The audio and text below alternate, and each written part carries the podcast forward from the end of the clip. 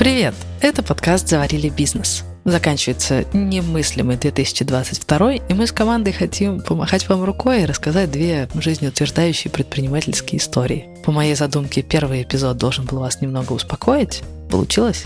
А второй должен будет воодушевить. Давайте попробуем. Делать эти эпизоды нам помогает лаборатория Касперского.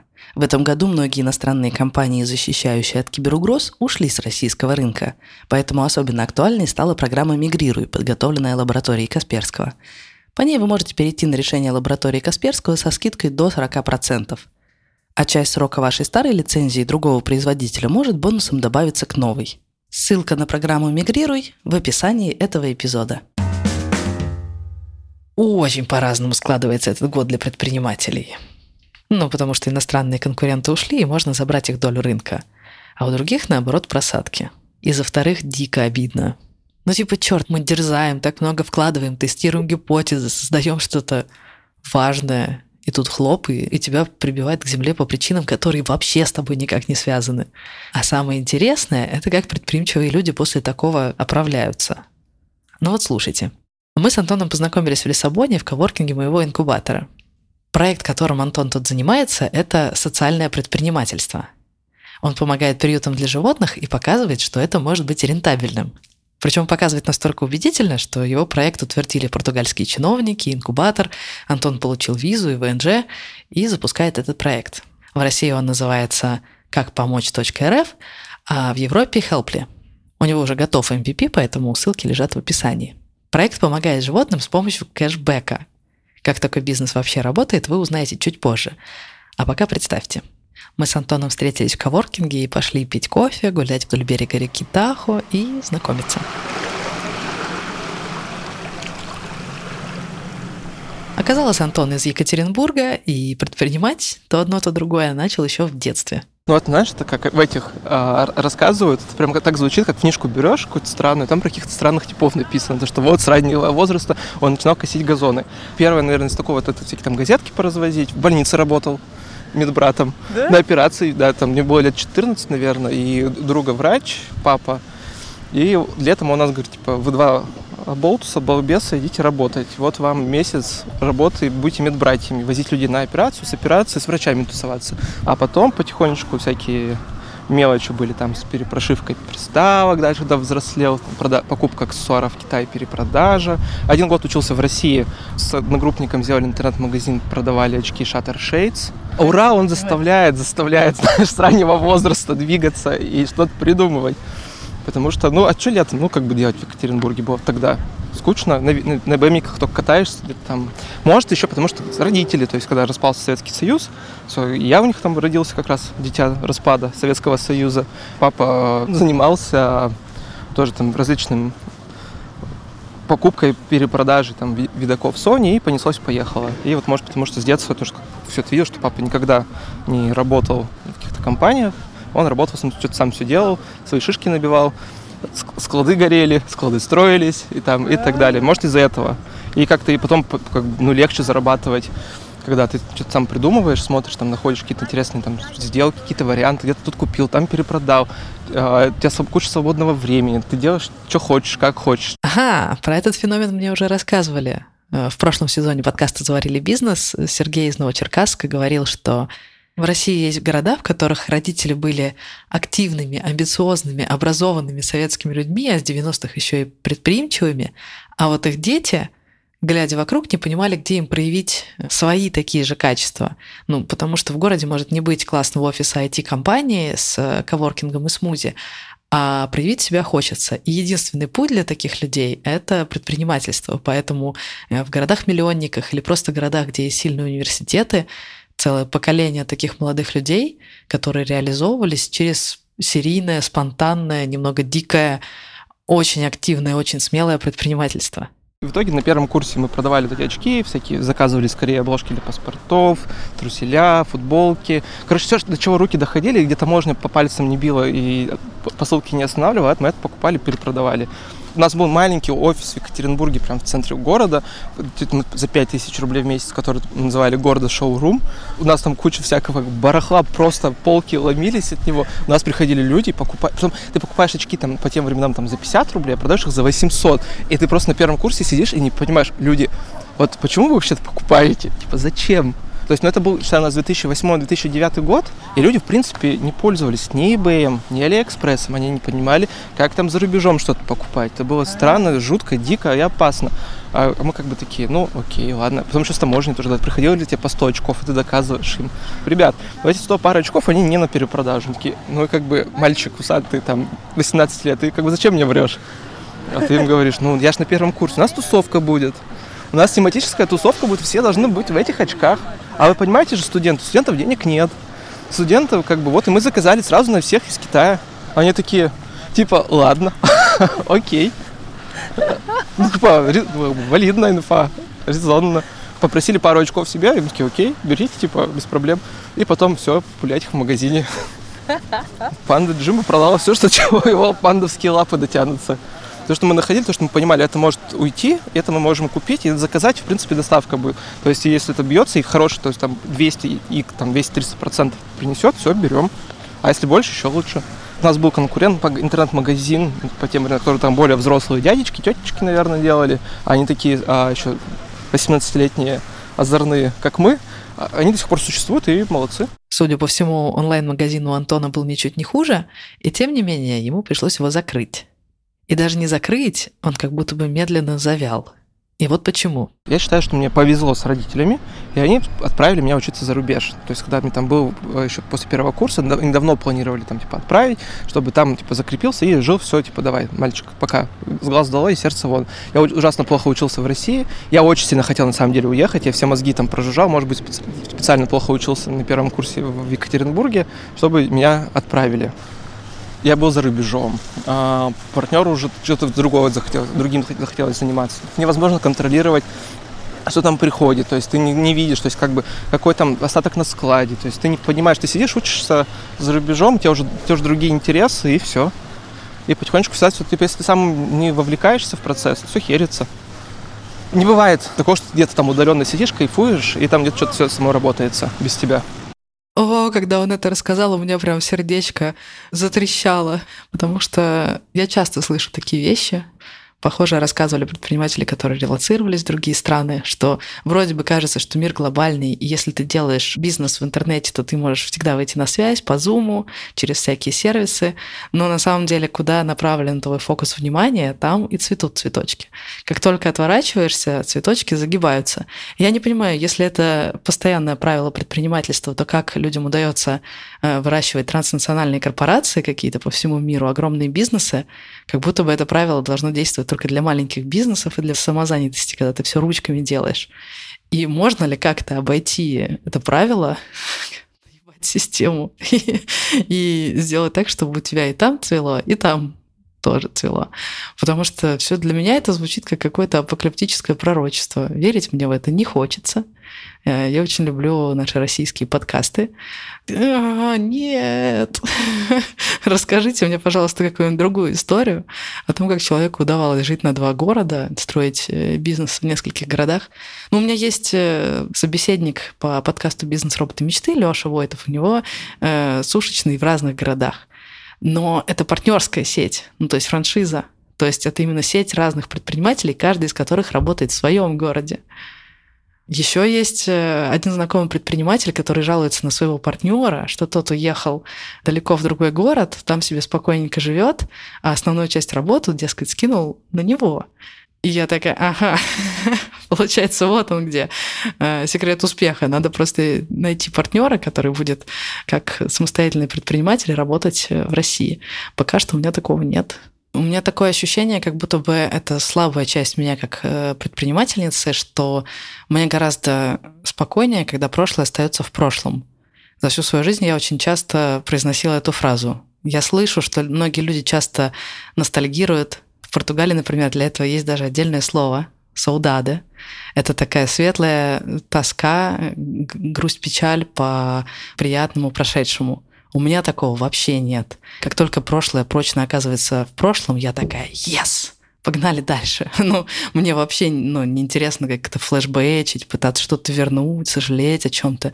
Нет. Мне комфортно смотреть вперед, и когда у меня остаются какие-то хвосты, все равно у бизнеса часто бывает какое-то подвешенное состояние, когда ты вроде одной ногой еще в старом проекте, а второй ногой вроде в новенький заступаешь. И вот для меня это самые тяжкие периоды, потому что тут, с одной стороны, вот этот э, страх упущенных возможностей, Э, страшно убрать ногу с предыдущей земли. А с другой стороны, ну, это как когда все-таки удается это сделать и отправить прошлое в прошлое, где ему и место. Я прям чувствую, вау, такое облегчение, спокойствие. Вот недавно созванивались э, с Женей Волком, э, тоже предприниматель, который, наоборот, пропагандирует, дескать, Саня, что ты творишь? У тебя есть какой-то капитал, который ты своими силами построила, потом ты его выбрасываешь и идешь там приключаться в чем-то совершенно другом, осваивать что-то новое, опять учиться. Но ну, тебе учиться не надоело, сколько можно. Получается, что каждый раз ты обнуляешься, каждый раз э, с нуля. И как будто даже специально залезаешь в какие-то новые страны или новые сферы, в которых ты некомпетентна. Ну, come on, ты уже состоялась в чем-то, давай ты из этого будешь теперь. Это как э, откопать шахту с э, золотом, а потом не разрабатывать ее, бросить и пойти дальше копать в другом месте. А, вот он так на это смотрит. Хотелось бы мне найти какой-то выход из этого, но э, леопард не может изменить свои пятна, поэтому я не уверена, что есть какая-то возможность со своей натурой бороться. Короче, это наводит все меня на мысли, поэтому если вы, слушатели, вдруг знаете, как мне обойти эту проблему и как мне строить бизнес на два города, или если вы знаете какие-то success-истории, истории предпринимателей, которые с этим справились, обязательно расскажите. Не похоже, чтобы Антон также переживал по поводу интернет-магазина, который остался в России, потому что теперь он обучался в Швейцарии гостиничному делу и даже пробовал запускать первые проекты в этой сфере, поскольку он предприимчивый человек – была учебная, научная, не знаю, как правильно эта работа называется, диплом по необычным хостелам, отелям, сделал свою маленькую систему бронирования, вот договаривался, ездил с этими хостелами, потом я понял, что эти хостелы нахер никому не нужны, забил и начал что-то типа придумывать дальше. Так там же еще была такая схема, что полгода учишься, полгода работаешь, и за это платят. Кажется, 2500 франков, если я не ошибаюсь. А Антон, к тому же, параллельно работал в нескольких проектах и, получается, получал несколько доходов. Почему я вообще решила посчитать чужие деньги? Потому что в Швейцарии Антон, получается, накопил первый капитал. И вскоре ему подвернется проект, куда можно этот капитал вложить. Антон закончил бакалавриат в Швейцарии и думал построить там карьеру, но сначала сгонять в США, закончить магистратуру на маркетинге, ну, чтобы стать еще профессиональнее. Но внезапно все повернулось на 180 градусов. Он попал на студенческую вечеринку и просто разговорился с одним парнем про кэшбэк. Это была черная пятница, тогда в тот момент в Штатах. Мы что-то ночь, всю ночь ходили по магазинам, искали супер выгодные сделки. И мы оказались в какой-то квартире у знакомых, знакомых, знакомых. Ну, типа, я познакомился там с чуваком, и он мне порассказывал, как все устроено. Он мне порассказывал, как это все работает, как это, в принципе, в чем, как, как устроен весь рынок связанные с комиссиями, с интернет-магазинами. То есть чувак просто взял и заинсайдил мне все. То есть такой, типа, Антон, смотри, вот есть такой продукт, вот так он делается, вот так это продвигается, в принципе, вот так, вот такой тут интерес, и, в принципе, мы сделали, у нас огромная компания с кучей денег в Штатах, мы тут сделали охрененный research, и вот такие, типа, результаты мы как бы достигли. Передай мне пиво, пожалуйста. То есть, типа, это на вечеринке, типа, было. И все. И там я такой, типа, все, и понял, что это огонь. Вот это надо запускать. А в России, в принципе, да, вся эта история, связанная с кэшбэками, со всякими там комиссиями, там, с покупкой, даже слова никто не использовал. Никто не, не знал, что это такое, что банки даже никогда в жизни еще не использовали. Российский рынок в тот момент мне казался максимально развивающимся. И он был таким. Не было Крыма еще, не было всей этой истории. И там бабки, ну, про, там просто ниша была свободная. То есть, если ты, у тебя мозги есть, и ты знаешь, что можно сделать с у тебя есть хоть чуть-чуть денег, чтобы купить рекламу где-нибудь, в принципе, это все может зайти. То есть на рынок настолько пустой был. То есть у нас был там 13 год, по-моему. То есть это еще год до Крыма был, когда я все это решил.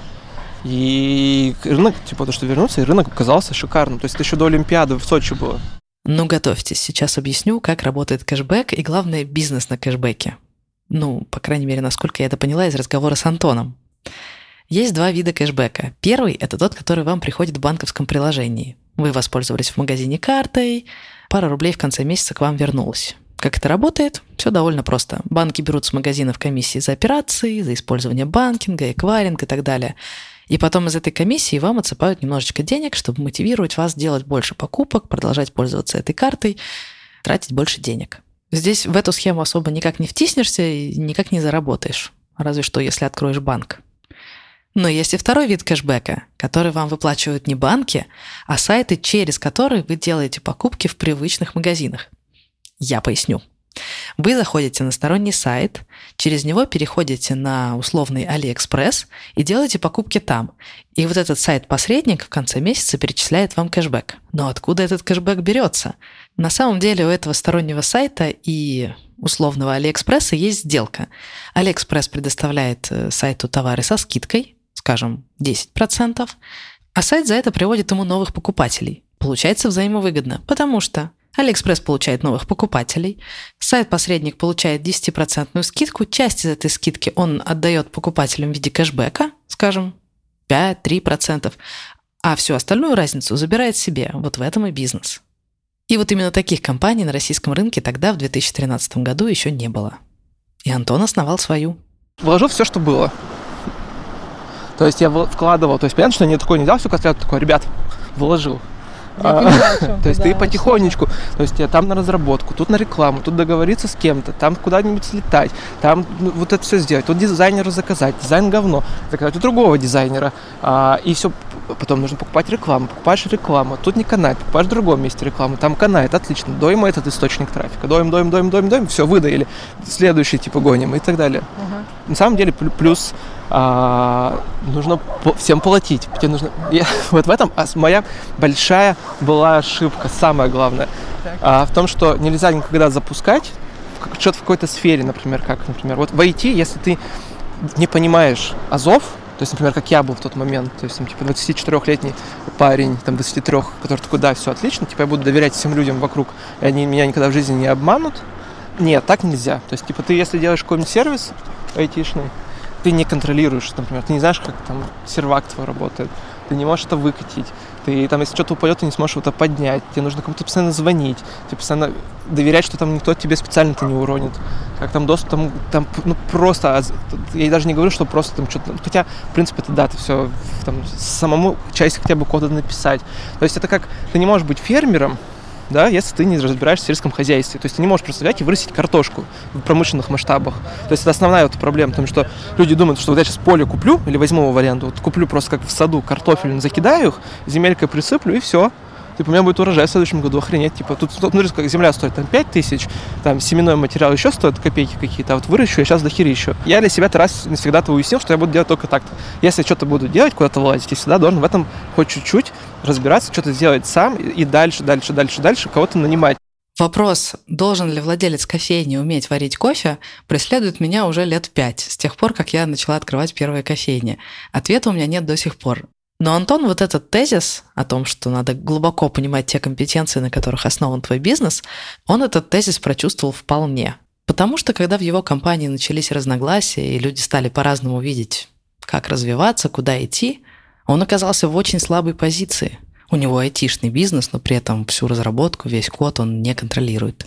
Я, конечно, в какой-то момент захотела услышать его эмоции. Дескать, он передал всю айтишку другим людям, а они, получается, его подвели, не оправдали ожиданий, ставили палки в колеса его бизнеса. Но Антон к этому относится иначе. Не бывает кого-то виноватых среди там где-то, кроме тебя самого. Ты вот основное то, что ты сам не узнал, не понял, что там вот это, типа слабина вот в этом есть, там вот это узкое горлышко, там вот это вот, там может прилететь тебе с этой стороны. Понятно, что там, типа, не я там ставил себе сам палки в колеса, но я мог бы заметить, что эти палки-то, в принципе-то, появляются. И как бы время думать о, о чем-то помимо того, как там что-то дальше продвигать, и то, что, типа, тебе нравится, нужно заниматься тем, что, в принципе, не интересует, как бы, и потихонечку в это вникать, предпосылки какие-то слышишь. То есть, mm-hmm. поэтому... Я понимаю, это с точки зрения истории звучит гораздо менее драматично, чем когда где-нибудь на шоу Малахова люди начинают тыкать друг другу пальцем и, и говорить, это ты виноват, предатель, ты меня предал, как так можно было, я рассчитывал, а ты. Но э, в бизнесе, мне кажется, очень хорошее правило, этика, бизнес-этика, когда какие-то люди, неважно, бизнес-партнеры или твои сотрудники, не оправдывают твоих ожиданий, думать прежде всего о том, что ты в следующий раз можешь сделать иначе. Понятно, что многое от тебя вообще не зависит. Ты не можешь контролировать поведение других людей, погоду, политику. Именно поэтому я хочу сконцентрироваться на том немногом, что я могу контролировать. Это мои решения, действия и принципы. Вот у Антона теперь появился благодаря этой истории новый принцип, и он его продвинул как предпринимателя. Ой, ну это было бы слишком просто, если бы Антон просто выучил свой урок, отряхнулся и пошел дальше. Конечно же, в этот момент должен был сыграть бог из машины. В тот самый момент, когда Антон боролся с проблемами внутри компании, ему пришло судьбоносное письмо. Это не какое-то письмо, которое мне пришел, там, типа, там, почтальон такой говорит, Антон, здравствуйте, распишитесь, вам Нет, такого не было. Я ехал в такси или, по-моему, или там, я не помню просто. И я получаю то, что здравствуйте, уважаемый партнер, там, типа, ставка по основному магазину, который, типа, вам больше всего денег приносит, типа, понижается там в три раза. Помните, я объясняла, как работает кэшбэк, про тот сторонний сайт, которому условный Алиэкспресс отстегивает 10% скидона, часть из этого предприниматель берет себе, часть отправляет на кэшбэк. Так вот, представьте, что Алиэкспресс теперь дает этому предпринимателю не 10%, а 3%. Все, до свидания. Это такой, понятно. И, и, тебя, что твоя экономика вся больше не бьется в проекте, все твои планы, которые там расписаны там по, по выходу из кризисной ситуации на полгода вперед, и все идет по маслу, все это типа это худший сценарий, который мог произойти с тобой, который даже не планировался, что такое может произойти, и все. И ты проиграл. То есть есть места, в которых ты как бы... У тебя есть партнеры, которые, например, сейчас маркетплейсы, например. Тогда, то есть это все эти интернет-магазины, и они, в принципе, они регулируют, они, они имеют полное право менять ставки, сколько они там тебе будут платить в любой момент. Это прописано везде. Но просто ты ожидаешь, что это будет как-то не сразу, не резко, заранее предупредят. Но в тот момент не предупредили. И я понимал, что как бы все, экономика нарушилась, и я, тут ты уже ничего не сделаешь. Вот как бы ты, ты можешь только взять, еще найти заемные средства, вкинуть их в этот проект, и надеяться, что эти заемные средства тебя спасут. Не спасут. Попробовали, не понравилось, не спасли. Поэтому и тут как бы ошибка основная на самом деле в том, что это можно, если бы все делать год назад, например, до этого кризиса было бы правильно, то есть так сейчас смотреть издалека, то этого можно было бы избежать, проект бы сейчас бы работал, продолжал бы дальше приносить приятный доход, радовать пользователей и конкурировать с конкурентами. Мне было так, не то что жалко себя, не мог понять, как это все, в принципе, я смог допустить. То есть я там помню, я засыпал, то есть, типа, когда мы его запускали ночью, там, типа, утром просыпаюсь, жене такой, типа, ты не поверишь, что у меня приснилось. Я приснилось, что у нас там, типа, первые 10 тысяч регистраций есть. Она такая, у тебя там слюни на подушку там вытекли от твоих этих снов. Вы, вытирай давай и там, иди там, не знаю, какой-то херней там в интернетах своей занимаешься, и занимайся дальше. И все, то есть как бы, и вот это вот все, вот эти все истории, поездки, договоренности, и все то, что ты берешь, как бы, это похерило, это, конечно, грустно. Денег сколько вложено, то есть было, да, да усраться сколько. Типа я до этого столько все контроля, у меня все были планы, у меня все это было прям, знаешь, вот прям по полочкам. А тут просто череда каких-то маленьких событий, таймингов, ты такой, джекпот. Просто, типа, и ты не понимаешь. Ты просто сидишь такой, вот вчера ты типа такой, да, все, а сегодня ты получаешь письмо и понимаешь, что все, твой план, ну просто все, то есть вот просто там, ну максимально вот худший сценарий, который мог быть, вот даже он еще был оптимистичным по сравнению с тем, что произошло. И ты такой, типа, и что делать? Как я поняла, у Антона бизнес довольно быстро сложился как карточный домик после того, как совпали внутренние проблемы и внешние. Когда у меня все не ладилось с первым бизнесом, это было долго и мучительно. Но это было в самом начале моего предпринимательства. Мне тоже сильно не хватало опыта. Мы выбрали место для кофейни в Измайлово в Москве. Я попыталась даже как-то э, посчитать, сколько у меня будет трафика. Из-за того, что очень лояльная была администрация, они предложили какое-то время вообще без каких-то выплат просто постоять на улице, поторговать кофе, посмотреть, какой трафик. Но это было лето, да еще и чемпионат по футболу, там было куча иностранцев. Конечно, мы зарабатывали достаточно много, но даже тогда на самом деле было понятно, что это временный эффект. Можно было просто закрыть глаза и представить, а что здесь будет зимой? Кто и по какой причине сюда придет? Но мне настолько хотелось там кофейню, что я к этим, очевидно, разумным доводам не прислушалась. В общем, зима, Панорамные окна – это очень плохая идея, когда холодно. 50 метров – это довольно много. Представьте, это, наверное, столов семь, не знаю. И главное, это помещение общее, объединенное с э, магазином, который рядом. То есть даже если поставишь обогреватель, обогревать ты будешь не, даже не 50 метров, а 200. Никуда не деться. У меня миллион фотографий, где я кутаюсь в миллион пледов, потому что ну, там было просто невозможно находиться. Я ковыряюсь в каких-то вопросах поставок, не могу никак э, свести э, всю свою экономику, посмотреть, какой у меня расход по сырью. Но в то же время я понимаю, что проблема вообще не в этом. У меня 15 чеков в день или 20. И это убого, но потому что кофейня может окупаться, ну, может, 40 чеков. А между 15 и 40 большая разница. Типа даже не в два раза, еще больше. То есть там ну, как бы трагедия. При этом мне говорят, да ладно, главное перезимовать, э, будет лето, пойдет трафик. А я понимаю, что даже это не факт, потому что в прошлое лето был чемпионат мира, и рядом в гостиницах жило огромное количество иностранцев, сейчас такого не будет. То есть я буду минусить, не знаю, 7 месяцев, все холодные, а потом, ну дай бог, выйду в ноль, и что? И это будет моя экономика. Но в то же время у меня нет вообще никакого другого плана. Я не умею искать новые точки. Э, плюс обычно это очень дорого, тебе нужно ну, заплатить э, залоговые платежи там, на несколько месяцев вперед. Короче, это дорогое удовольствие куда-то переезжать. И... А денег нет. Кофейня жрет деньги из моей зарплаты, поскольку я параллельно работала в офисе, у меня были деньги, но просто я работаю на двух работах, а получаю пол зарплаты. Вот. И такая жизнь. И холод этот вечный. И совершенно непонятно, что делать. И я помню, что иногда у меня было такое ощущение, как будто я просто погружаюсь в какой-то липкий страх, какая-то безысходность. И главное, ладно бы уже все это разрушилось, и я бы просто э, сидела на осколках э, своего самомнения. А нет, оно длится и длится, и каждый день эти страдания. А еще надо же ну, с сотрудниками, например, общаться, их хорошо бы мотивировать. И все время приходится э, что-то из себя выжимать я же должна держать лицо в этот момент. Кошмар. Закрывать бизнес означает, ну, попрощаться с мечтой стать предпринимательницей. Это прям такая экзистенциальная тогда была для меня э, боль. Я очень хотела быть предпринимательницей, и кофейня на тот момент мне казалась единственным способом это осуществить. Закрыть ее означает, ну, просто сдаться и себе, и публично сказать, я больше не предпринимательница. Это очень больно.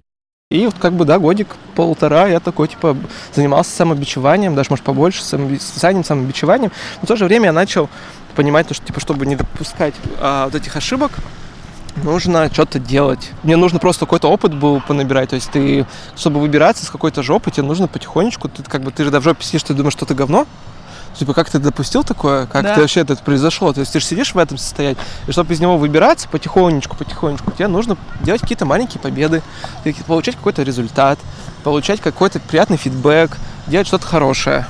И, в принципе, вот за счет этого, мне кажется, и потихонечку начал вылазить. Начал просто изучать WordPress. То есть сейчас, мне кажется, такой, типа, WordPress, ты что, вообще даун, что ли? Типа, как бы, да, с чего, то есть, как бы, я не знал, с какого языка начинать. А, все началось с того, что я понял, что мне нужно там было пару лендингов сделать, пару гипотез протестировать, и я понял, так, сейчас мне нужно, как и раньше делал, я находил какого-нибудь чувака, говорю, вот тебе, братан, на, двадцатка, вот мне нужен лендос, быстрее сделай, пожалуйста, и, и там какой-то прекрасный чел- молодой человек мне это делал, или там ага. прекрасная девушка.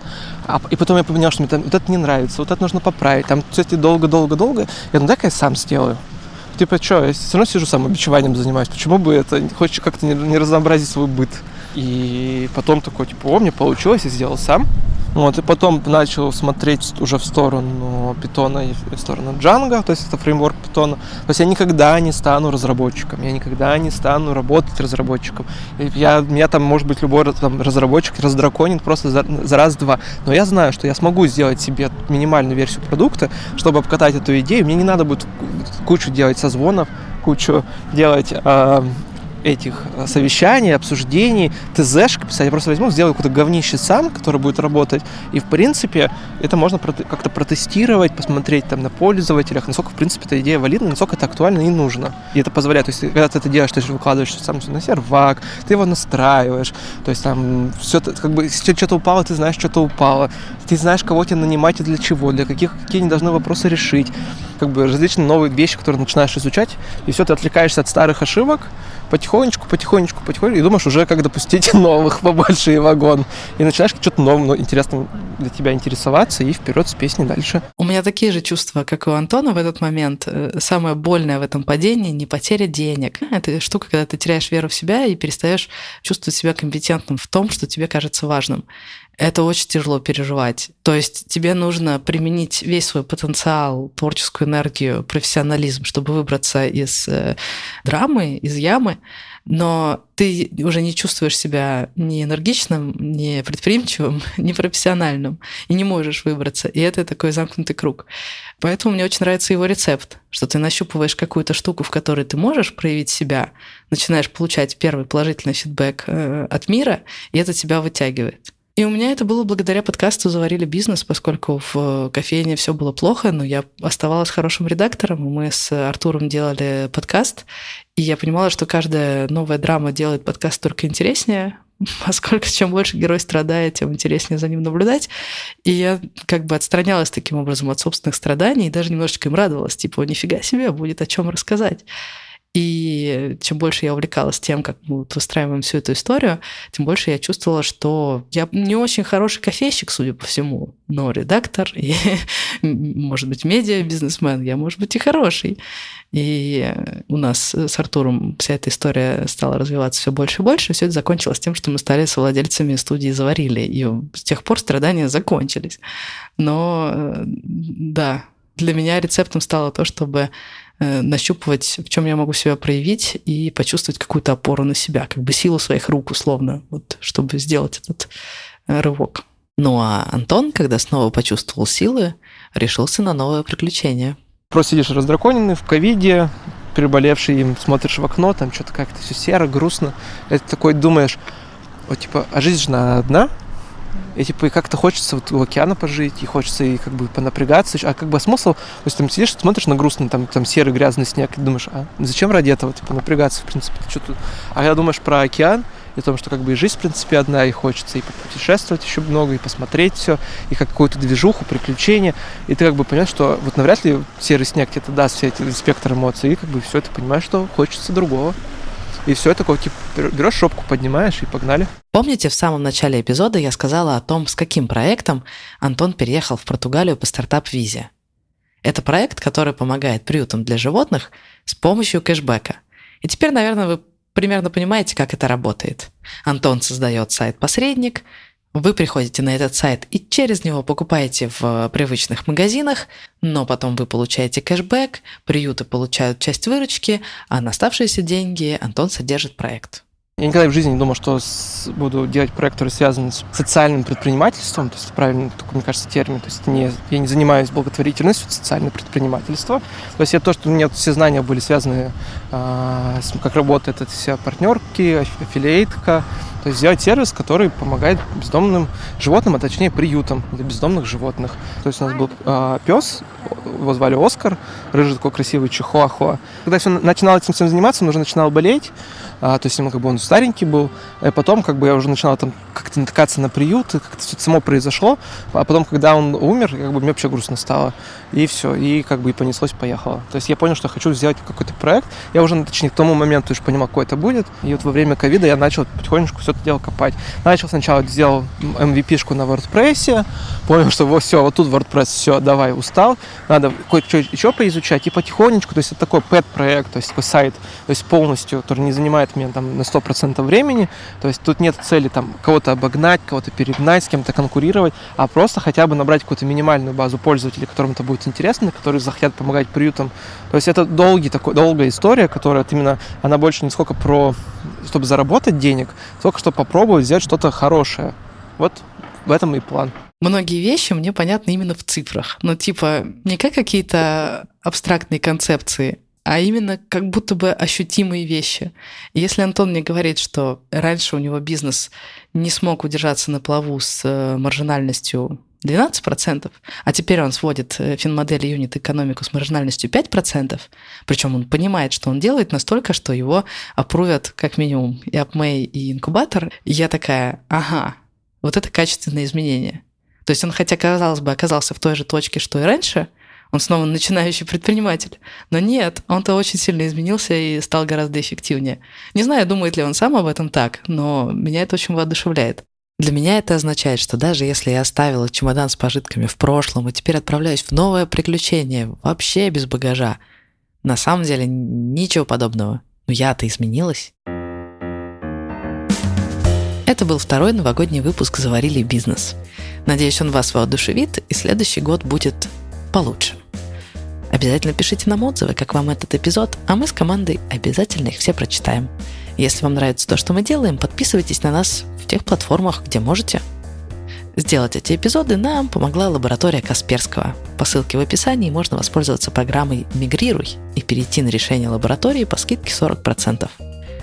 Этот выпуск для вас сделали ведущая Саша Волкова, это я, продюсер Альберт Ольховиков, редактор Эдуард Царионов, звукорежиссер Михаил Васильев –